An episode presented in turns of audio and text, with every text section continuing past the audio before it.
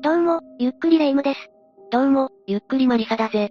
突然なんだが、昨日見たスプラッター映画が忘れられなくて、正直夜道を歩くのにビビってしまうんだぜ。あら、マリサでも怖い時ってあるのね。もちろんだぜ。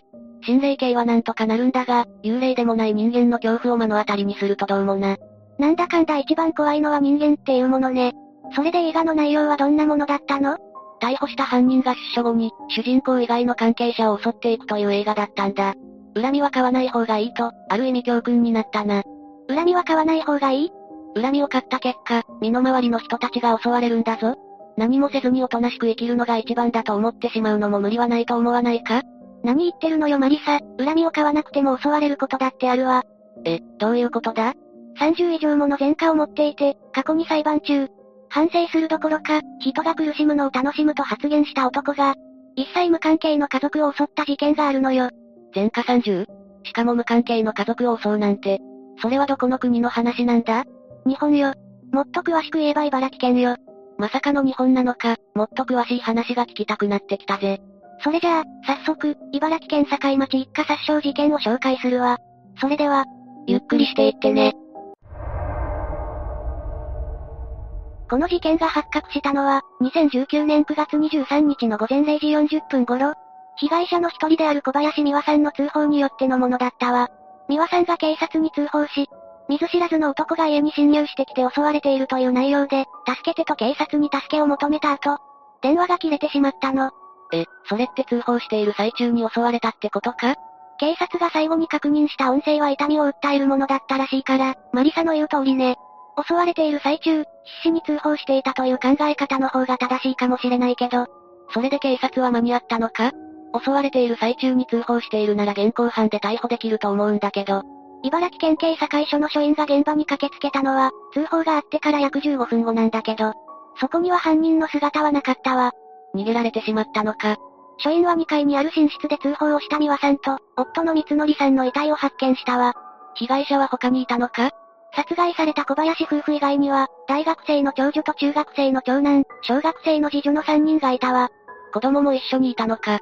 夫婦が殺害されているなら、子供も無事ではなかったんじゃないか？幸い命は救われたものの、長男は両手と腕に重傷を負い、次女は催涙スプレーを目にかけられ両手に軽傷を負っているわ。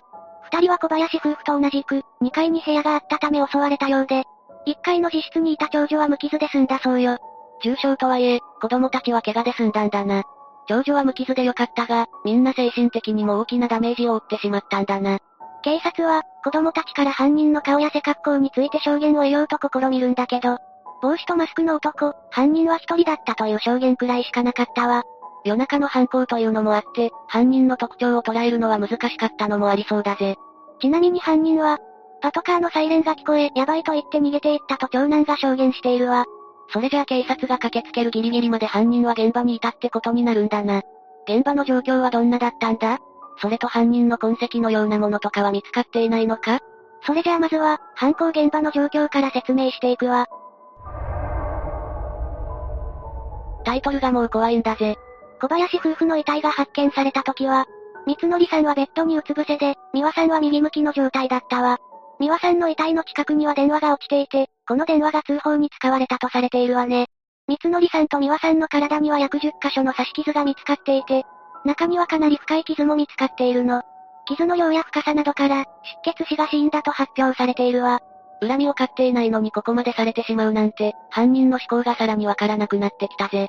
ちなみに二人が就寝中に犯人が家に侵入、先に三則さんが凶器で襲われ、その後に美和さんが通報中に襲われたと警察は考察しているわ。寝込みを襲われていたのに、美和さんはよく通報することができたな。二人の遺体には防御層が認められたのよ。防御層人間は襲われた時無抵抗である方が珍しいわ。無意識に攻撃を防ごうとするからね。その攻撃を防ごうとする時にできる、腕や手の傷のことを防御層というのよ。夫の三則さんが抵抗していたため、美和さんは通報することができたんだな。それでも警察が来るまでの15分は、二人にとってとても長い時間だったみたいね。犯人は無関係の家族を襲ったと言っていたが、本当に無関係だったのか？刺し傷の数からしてトラブルとかあったんじゃないのか？警察もまずはその線を疑ったのだけれど、犯人と小林夫婦の接点は見つけられなかったの。それじゃあ、寝込みを狙った強盗殺人とかだったのか？金目のものや現金などが盗まれていないことから、警察は強盗殺人でもないと判断しているわ。そうなのか。ちなみに犯人の痕跡についてはどうだったんだ？現場検証や目撃証言など、犯人を特定するための情報や痕跡は見つかっていないわ。これは、小林家が立っている場所が大きく関係しているの。もしかして、住宅街からは孤立しているところに立っていたとか？さすがマリサね。小林家は田んぼに囲まれた場所に立っていて、家の周りは林で囲まれているの。田んぼ以外には畑くらいしかなく、街灯もない孤立していた場所だったのよ。街灯がなければ、夜中に逃げるのは難しくなかったのかもしれないな。確かにそうね。でも暗闇に溶け込んだだけじゃなく、事件当日は雨が降っていたこともあって、目撃証言が得られない条件が十分すぎるくらいに揃っていたの。それじゃあこの事件は、未解決事件になったのか？条件が揃いすぎてるなら見つけようがなさそうなんだが。いや、犯人は逮捕されているわ。思いもよらないことが原因でね。証拠も目撃証言もない状態で、どうやって逮捕することができたんだ？捜査は1年以上続いてかなり難航していたのだけれど、2020年11月に埼玉県在住の男が家を家宅捜査されることになるの。その際に小林家を襲った証拠となるものが発見されたのよ。いきなり家宅捜索っておかしくないか？あ、でも前科が30もあるって言っていたな。何か別の事件で取り調べされている最中に、小林家を襲った凶器が発見されたのか？ちょっと、違うわね。一体どういうことなんだ？犯人の家からは、化学薬品や刃物など合計して600点が押収されているわ。内容は硫化水素などの劇物や爆弾や火薬の材料になる硫黄。リシンという猛毒を含むものとそれを抽出するための薬品など、多くの種類が見つかっているの。質問したいことは多くあるが、どうして犯人はそんなものを所持していたんだ？爆発物や毒ガスを製造使用して、それが原因で死の迷惑防止条例で逮捕。そして消防法違反として起訴されることになったわ。その流れで、今回の件についての証拠が見つかったというわけか。そうよ。危険物などの押収から数日後の取り調べで容疑を認め、逮捕することになったの。他の犯行のために使うものが原因で逮捕されたんだな。気になるんだが、前科が30もある、この犯人って一体何者なんだ？それじゃあ次は、犯人について詳しく解説していくわね。今回の事件で逮捕されたのは岡庭義行。岡庭はこの異常なまでの行動から、第二の榊原や、もう一人の少年 A と呼ばれているわ。榊原というのは、神戸連続児童殺傷事件の少年 A の通称ね。かなり世間を騒がせた事件で、それだけ岡庭の異常性が似ているのよ。ちなみに神戸連続児童殺傷事件というのは、1997年の2月から5月にかけて、榊原生徒と名乗る少年が小学生5人を殺傷した事件のことよ。榊原は、当時中学生で少年犯罪として扱われたの。この榊原は、小さな生き物などを傷つけることにかなり興味を持っているほどの異常性を持っていたわ。この事件もなかなか怖かったよな。岡庭が第二の榊原と言われるだけの異常性を持っているのがよくわかったぜ。岡庭の小学生時代はごく普通で、出生名のアギトという名前を嫌って、名前は誰でしょうとテストに記入していたわ。名前が原因でいじめられていた過去もあるそうよ。小学生時代はいじめられていたりと、犯行時の岡庭とはかなり違う印象だな。と言っても子供だから当たり前か。子供だからっていうのは良くない先入観ね。榊原だって中学生の時に事件を起こしているのよ。そ、そういえばそうだな。霊夢の言う通りだぜ。それに岡庭がごく普通の少年時代を過ごしたのは、小学校高学年になる頃までなのよ。え？ってことは、榊原と同じ中学生くらいの時から急変していくのか？小学校高学年から中学生にかけて、岡庭に榊原と呼ばれるゆえんが垣間見えてくるわ。この頃から岡庭は榊原のように、小さな生き物を傷つけるのに興味を持ち始めるの。中学に上がる前には猫を傷つけ、体の一部を学校に持って行ったという問題を起こしているわ。傷つけるだけじゃなく体の一部を学校にまで持っていくなんて、何か精神的に抱えているものがあるようにも見えるぜ。医療少年院装置で構成を促す判断が出された過去があるわ。広範性発達障害といって、対人関係をうまく築けず、興味や関心が偏る特性がある障害を診断されているの。岡庭の前科はこの頃から増え始めていたんだな。少年院へ送致される原因となったものは、動物愛護法違反、器物損壊罪、殺人未遂罪、銃刀法違反、非現住建造物等放火の罪に問われたことが原因ね。再犯の可能性がかなり高かったための判断だったわ。想像していたよりもかなり多いな。ちなみに発達性の障害って、親の影響と関係あったりするものなのか気になるぜ。それが岡庭の両親は、厳しいどころかかなり優しかったのよ。オンラインショップでナイフを購入したいと父親に相談した時、どうして欲しいの？という父親の問いかけに対し、かっこいいからコレクションしたいと答えたの。父親はその返答にすんなり納得して、自分名義のクレジットカードでの購入を許可しているわ。その結果、事件を起こした時には70本以上の刃物を所持していたのよ。ちょっと待て。いくらコレクションしたいからといっても、70本以上も購入していたら金銭的に心配だぜ。父親は何も言わなかったのか？一般的な家庭であればそうなるかもしれないわね。でも父方の祖父は有名な大地主で、地元でも有名だったの。岡庭の実家は敷地800平米あって、祖父母が暮らすための母屋と岡庭家が暮らすための屋敷が、隣り合わせて建てられていたわ。ナイフ70本くらいなら余裕で購入できるだけの財力があったのか。それに母親は600年もの歴史がある埼玉県三郷市の神社の家系で、少年時代の岡庭には溺愛で、他の子供を泣かせることがあったとしても岡庭を叱ることなく、かなり甘やかして育てていたそうよ。ある意味大切に育てられているわけだが、甘やかされすぎて歯止めが効かなくなってしまったんだな。さらには父方の祖母も岡庭をかなり甘やかしていたそうよ。何でも言うことを聞いてあげるくらいにね。結果岡庭は、母屋で祖母と過ごすことが多かったらしいわ。そして岡庭は高校を退学した後、2011年の11月18日に傷害事件を起こすことになるわ。これがきっかけで、自分の欲求を満たす対象が小さな生き物から人間へと変わることになるわ。それはどんな事件だったのか、怖いけど気になるぜ。下校途中の女子中学生を標的にして自転車で近づき、包丁で重傷を負わせて逃走したという事件ね。この時から刃物で人を傷つけることに興味を持っていたんだな。襲われた女子中学生は大丈夫だったのか？女子中学生は出血性ショックになり気絶、処置が遅れていれば死亡していたほど重傷だったのよ。それから2週間という短い期間に、また岡庭は事件を起こすわ。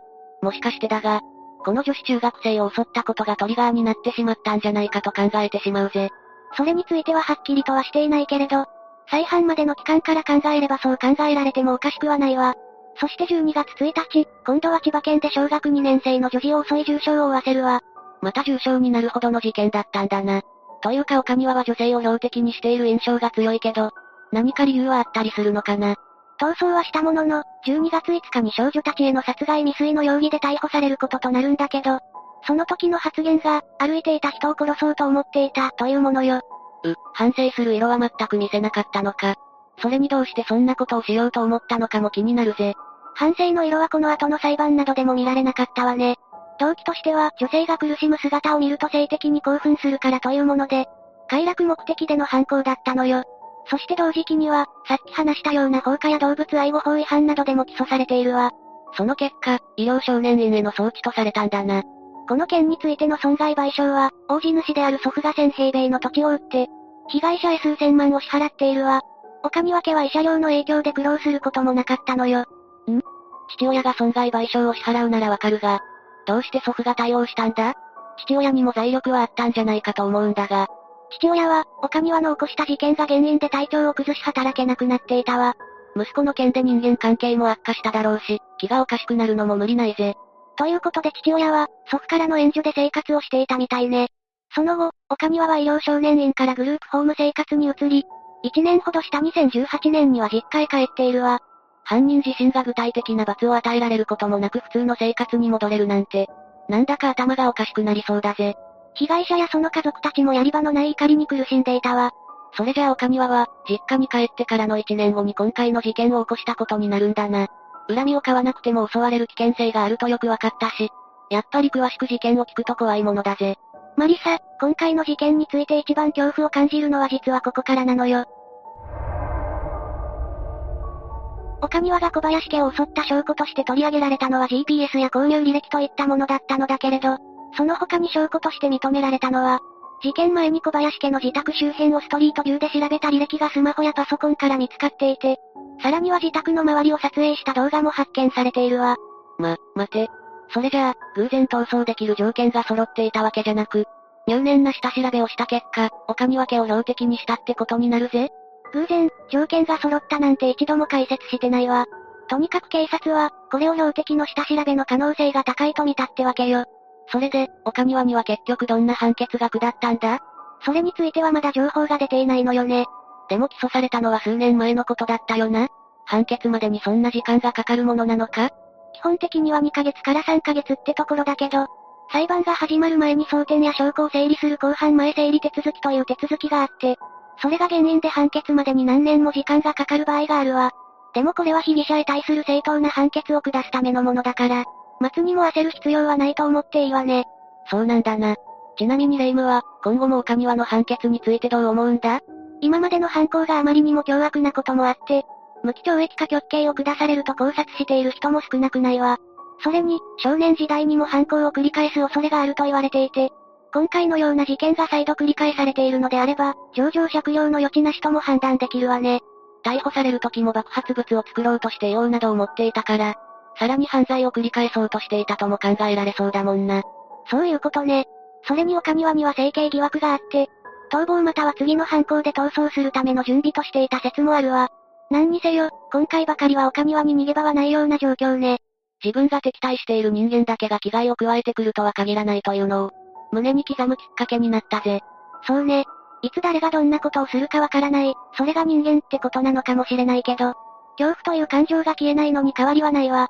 疑心暗鬼になるのも違うが、自分の身を守るためにも不審な行動をしている人を見かけたら、警戒することを忘れてはいけないな。私もそうするわ、何かがあってからじゃ遅いからね。さて、というわけで今回は、茨城県境町一家殺傷事件について紹介したわ。それでは、次回もゆっくりしていってね。